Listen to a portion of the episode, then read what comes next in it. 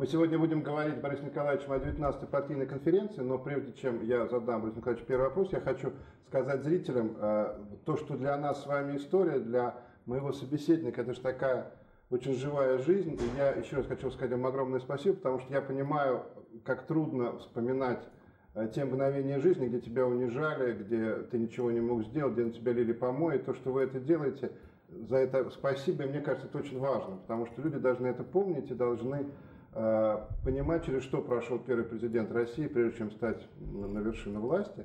Прежде чем мы начнем говорить о, собственной партийной конференции, я хочу задать вам вопрос, который до сих пор, я думаю, уже теперь всегда очень волнует людей. Э, складывает, не, ходили такие разговоры, вы сейчас их опровергнете или подтвердите, что после Октябрьского пленума ЦК у вас осталась огромная личная обида на Горбачева, и все, что происходило дальше, было во многом продиктовано именно этим. Вот желанием э, свалить его, желанием отомстить ему. Так ли это на самом деле? Нет, конечно. Прежде всего были у нас принципиальные разногласия.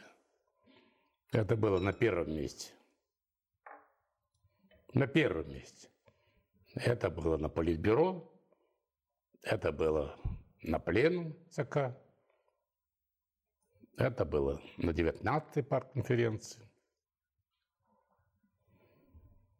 Конечно, я не хочу сказать, что личного осадка никакого у меня не было и нет. Я не могу это сказать. Конечно, после того, как он так поступил не по-человечески, когда меня вытащил из больницы, из реанимации, на пленум Московского горкома, это без следа это, без следа это не может остаться. Поэтому, конечно, какой-то отпечаток есть, но все-таки главное это принципиальные позиции. А вы не могли прийти к Горбачеву и сказать, Михаил Сергеевич, записаться на прием и сказать, Михаил Сергеевич, давайте, давайте будем работать вместе, потому что вы глава партии, меня любят люди. Вот не было, это было невозможно сделать? Я вам говорил, что у нас одна такая встреча была, довольно продолжительная. Я вам рассказывал в прошлый раз. Два часа двадцать минут. Но мы все-таки во многом не сошлись с ним. И я э, понимал, что все равно мы с ним не сойдемся. Он не хотел ломать систему. Он не хотел менять политическую систему вообще. Это главное. В то время Горбачев был самостоятельной фигурой или на него кто-то сильно влиял? Конечно, влиял очень сильно аппарат. Очень сильно. Мы вот э, все время, вот это слово аппарат ЦК возникает все время в ваших, ваших ответах. Что такое в этом партаппарате было, что его так долго невозможно было сломать? В чем была сила вот этого партийного аппарата? Это десятилетиями все-таки сложившийся аппарат, который Горбачев не хотел ни менять, ни сокращать. Хотя я настаивал на сокращении в 6, в 10 раз. Практически аппарат руководил всем. А Не ЦК, а аппарат, его отдел. А... Это кадры, это любые другие вопросы. Все шли через аппарат ЦК. Любые записки, инструкции, проекты постановлений, секретариата, политбюро. Все шло через аппарат ЦК. А Горбачев боялся аппарата ЦК? Почему он с ним не боролся? Думаю, что боялся. Боялся чего? Потому что все-таки большинство в то время в аппарате ЦК было против перестройки. Они были консервативно настроены. Это надо учитывать. Это Горбачев, конечно, знал. И все-таки он боялся тронуть аппарат. Он боялся чего? Что его, если он тронет аппарат, его сместят? Ну, может быть, это уж слишком уж а так тогда прямолинейно. Чего? Ну, ну, боялся. Ну, как боятся, так сказать, люди. Вот.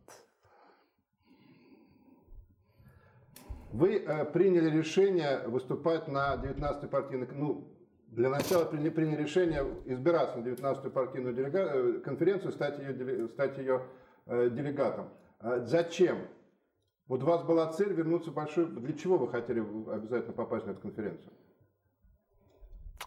Я уже стал подумывать о том, что возвратиться мне в политическую жизнь. Я стал думать. Пока еще у меня не было определенных, так сказать, четких путей, каким это образом, но все-таки я считал, что я должен из небытия выйти. В том числе заявить свою позицию на 19-й конференции. Ну, а там уже я вообще-то начал думать и о судьбах России. Но пока у меня еще мысли здесь целиком не сложились в то время. У вас была цель просто показать, что вы существуете, или у вас была цель э, как-то дальше двигаться? Ну, да знаю. никакой я цель такую себя показать не ставил. Я и насчет выборов на конференции, я нигде себя, так сказать, не проталкивал, как говорят, и не предлагал. Я только знал, что все министры обязательно будут избраны делегатами на конференцию. А существовала инструкция и хотя все время трубили, что это демократические выборы делегатов, да ни черта подобного. Никакого демократического выбора делегатов не было. Меня предлагали десятки, сотни предприятий, организаций, страны. И Москвы, и Свердловска, и других регионов. А порядок был такой выдвигает на собрание в организации где-то, на заводе, выдвигают больше, чем надо. Понимаете, какая хитрость?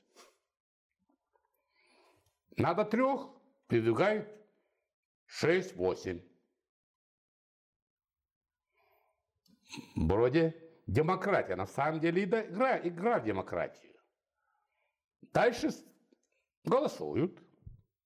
Дальше список идет в райком партии. Там его обрубают. Дальше в горком партии. Там его подчищают. Дальше в обком партии. Там его ужимают. И на всех этих поступах фамилия Ельцина исчезает везде.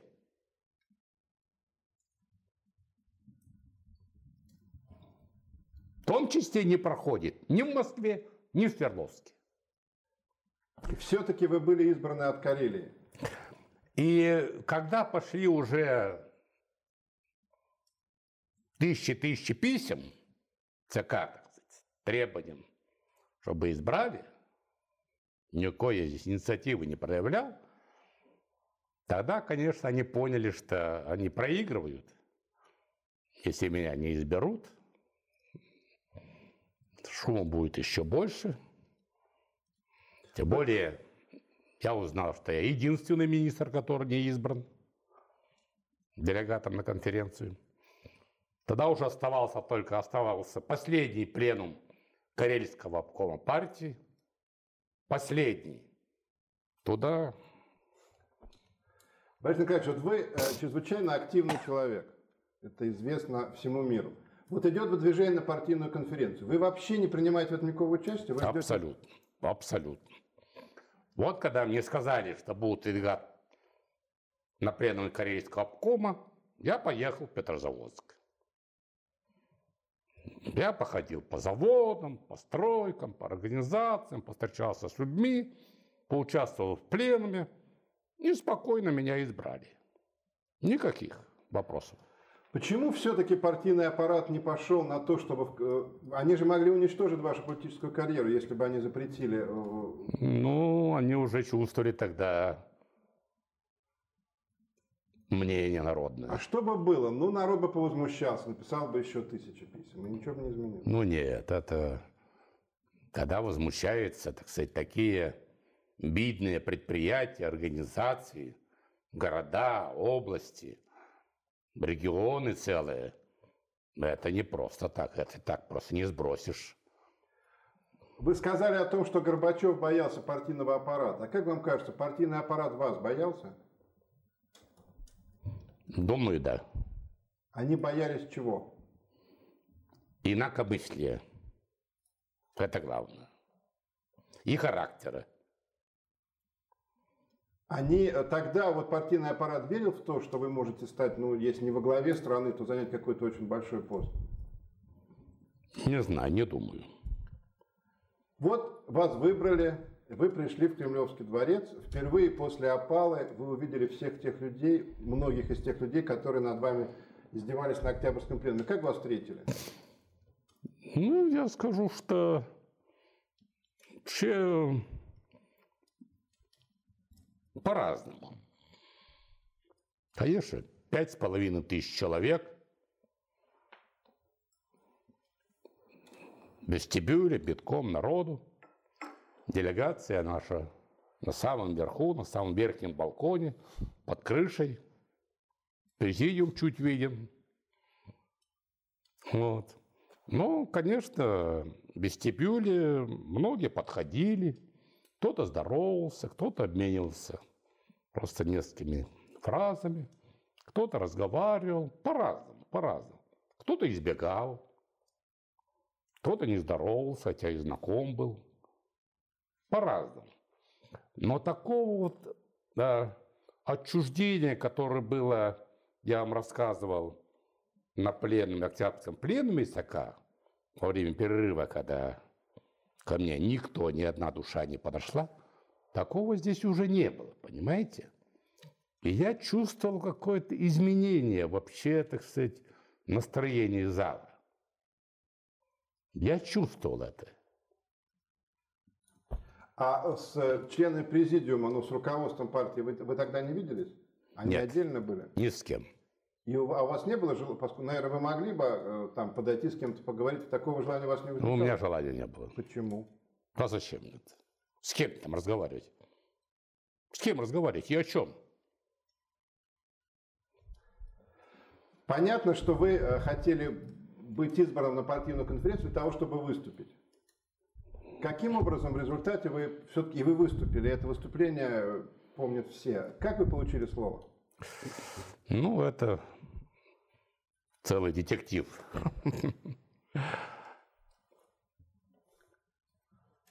Идут выступления уже несколько дней. Конец июня 88 года, 1 июля. Уже последний выступающий, уже говорят, после перерыва будем принимать резолюцию, решение. Я все, записку одну, записку вторую. Ни ответа, ничего.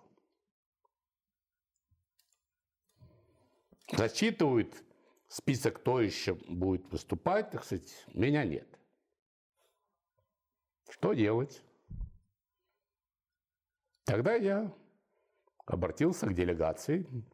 Было 13 делегатов карельской организации. Я говорю, я решил брать штурмом президиум.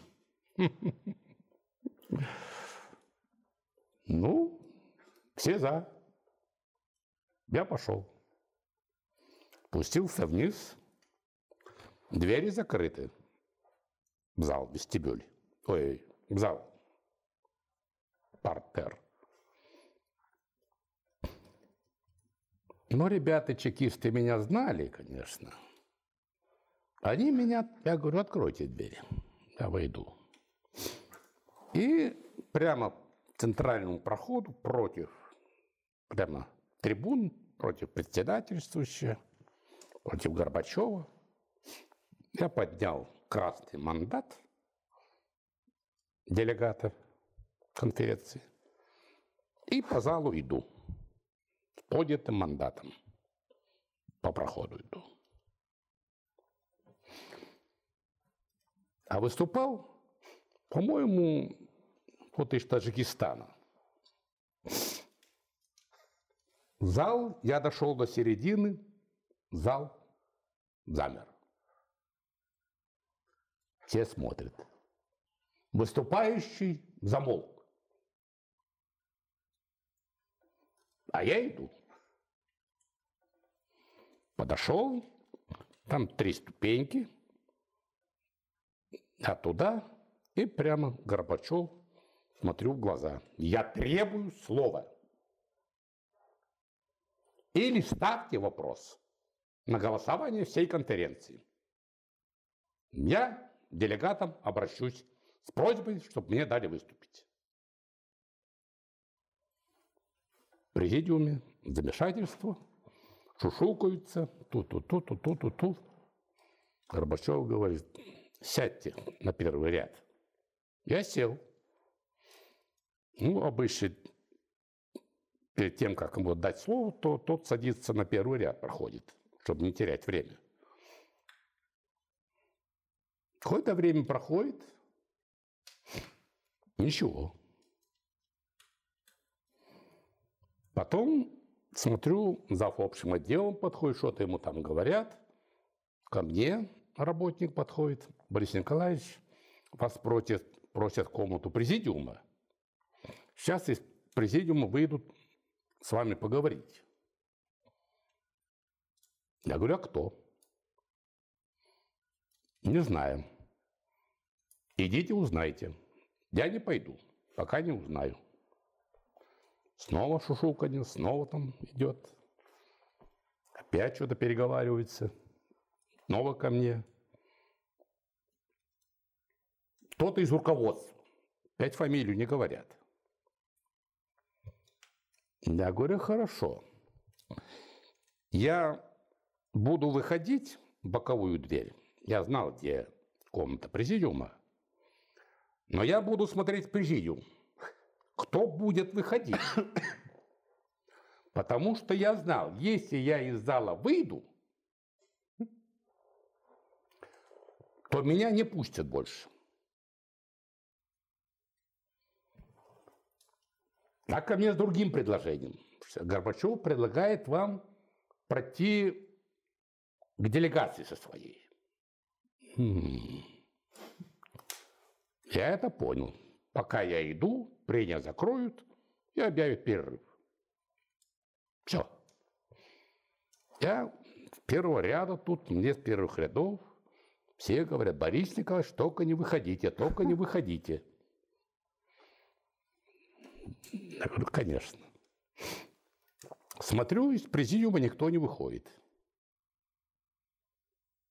А я метрах в пяти от двери. Я там поворачиваюсь и снова сел на то же место. Мне говорят, там нравится, я там посижу, дождусь, пока мне дадут слово. Горбачев, конечно, мучился ставить вопрос на голосование или нет. И все-таки он правильно почувствовал, что он проиграет, если поставит вопрос на голосование.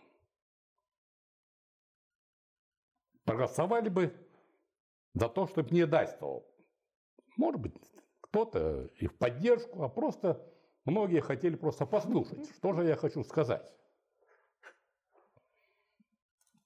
И он тогда, конечно, проиграл бы, если поставил вопрос на голосование. Но все-таки он мне дал слово. Вот сейчас на протяжении уже довольно большого количества времени, что из того, что вы сказали на э, конференции, вам кажется наиболее важным?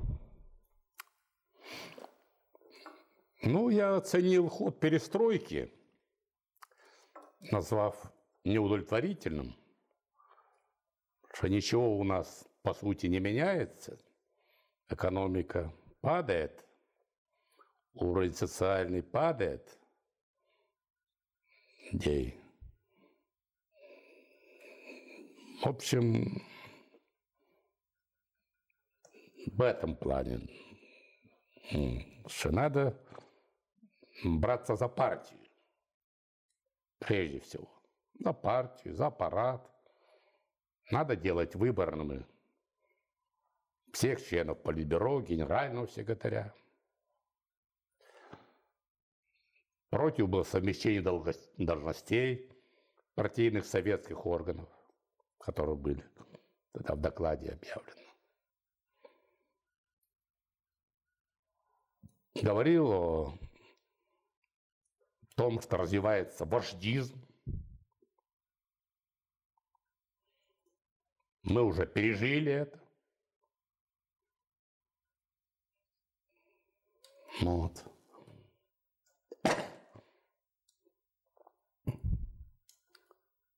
Говорил о том, что, так сказать, критика, к сожалению, строго ограниченная.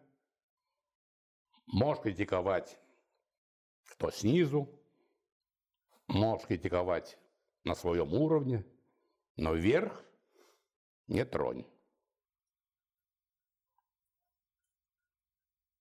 А почему вы выступали против двухпартийной системы тогда? Я был за многопартийную систему. Это не одно и то же. Вы говорили о том, что необходимо реформировать партию, что это важнее, нежели создавать э, двухпартийную систему. Ну, надо было взяться за партию и за аппарат. Конечно. Надо было, что ли, роль партии уходила. А возрастала роль все-таки народного, так сказать, руководства и, соответственно, так сказать, э, организации, так сказать. А вот тогда, в те годы, вы понимали, что э, многопартийная система необходима? Да, я высказывался на эту тему. Что есть зарубежный опыт, он говорит об этом. Я говорил о том, что нельзя больше двух сроков, чтобы находились у власти – ограничить возраст, вот, и так далее. У меня такой вопрос. Чтобы была ответственность каждого, чтобы каждый отчитывался свою работу. На второй срок не избирать, если нет конкретных результатов работы и так далее, и так далее. Там много вопросов. Я вообще к этому выступлению очень серьезно готовился. Вот, э, может, вы можете дать совет. Как, э, вы рассказали, каким образом вы получали слово. Вот как после этого можно выйти перед огромным залом и уверенно говорить, чтобы у тебя не дрожал голос, чтобы вот после всей этой нервной такой истории... Ну, все-таки у меня характер есть. Так-то я сумел. Вы вообще не волновались? Нет, конечно, волновался.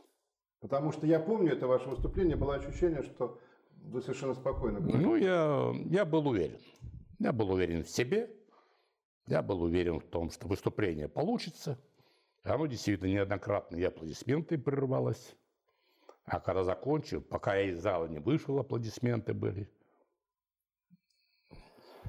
А, на партконференции вы поставили вопрос о своей политической реабилитации. Зачем?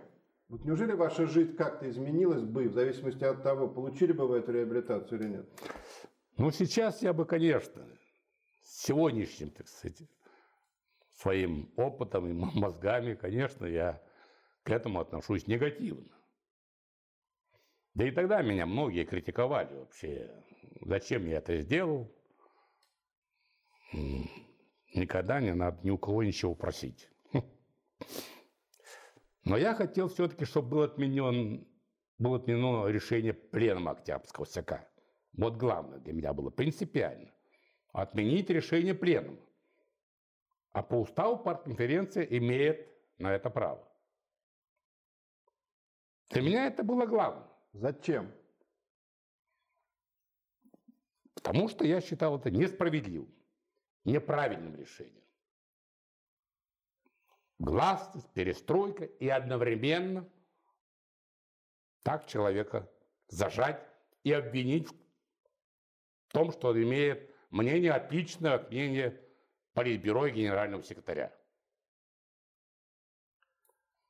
Когда вы обратились э, к конференции, вы сказали, что мое выступление закончено, а теперь я бы хотел сказать о своей политической реабилитации. Горбачев мог бы вам запретить это делать, сказать, не надо. Тем не менее, он сказал, давайте там говорите. Почему? Нет, он, он наоборот, он наоборот, нет.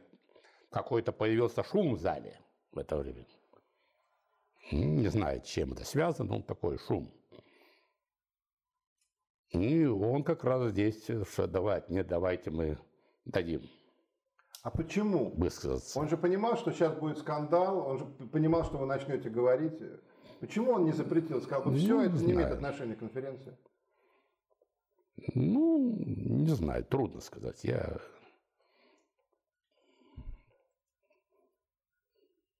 не могу сказать, чем он руководствовался, но, в общем-то, по-моему, он поступил на тот момент очень правильно. Как вам кажется, в то время Горбачев вот в момент партийной конференции воспринимал вас как серьезную политическую фигуру? Думаю, что начинал воспринимать, начинал. Может быть, не совсем еще так определенно, но начинал воспринимать и начинал побаиваться. Все-таки у него характер слабоватый, конечно, по характеру я сильнее его, поэтому у него такое чувство, видимо, было. Когда вы говорили о, том, что вот просили своей политической реабилитации, объясняли это партийной конференции, как вас воспринимал зал? Нормально. Не было ничего. Нормально. Конечно, я не особенно надеялся на то, что поставит вопрос на голосование о реабилитации. Я не особенно надеялся. Потому что все-таки уже я чувствовал поддержку людей, народа в целом. И думал, что все равно я реабилитируюсь постепенно. Как потом через несколько месяцев и показали выборы Верховного Совета Союза, когда за меня проголосовало 90% москвичей. 90%. Притом нажиме, диктате, так сказать, колоссальном сопротивлении аппарата ЦК, чтобы меня не пропускать. Э, Вы вот выступили, все закончилось, вам хлопали, вы вышли за кулисы, что было потом? Как вот в кулуарах восприняли ваше выступление? Пока Я э, сразу поднялся в своей делегации, сел вместе с ними. Ну, они меня поздравляют, хорошо. И объявили перерыв. Я никуда не пошел. Я сидел на месте. Как-то все прокручивал про себя. Вступление. Ну, потом все-таки напряжение очень большое было. И, конечно, я никак не ожидал, что начнется после перерыва. мы, сейчас Потому что, да-да, мы сейчас подробно об этом поговорим, о том, что вот как да-да. над вами просто издевались. Вы ну, ожидали вы чего? Но ведь было сказано, после перерыва начнется принятие решений.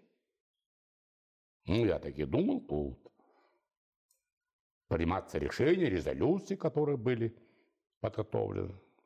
К вам никто не подходил из, из других делегаций? Вам никто не высказывал свое одобрение, неодобрение? Нет. Вы нет, сидели ну, это один? слишком далеко там. Вы сидели один и... Ну, делегаты тоже были там. С ними разговаривал, сидел. А почему вы не спустились в фойе, где была пресса? Ну, не знаю, мне было тяжеловато.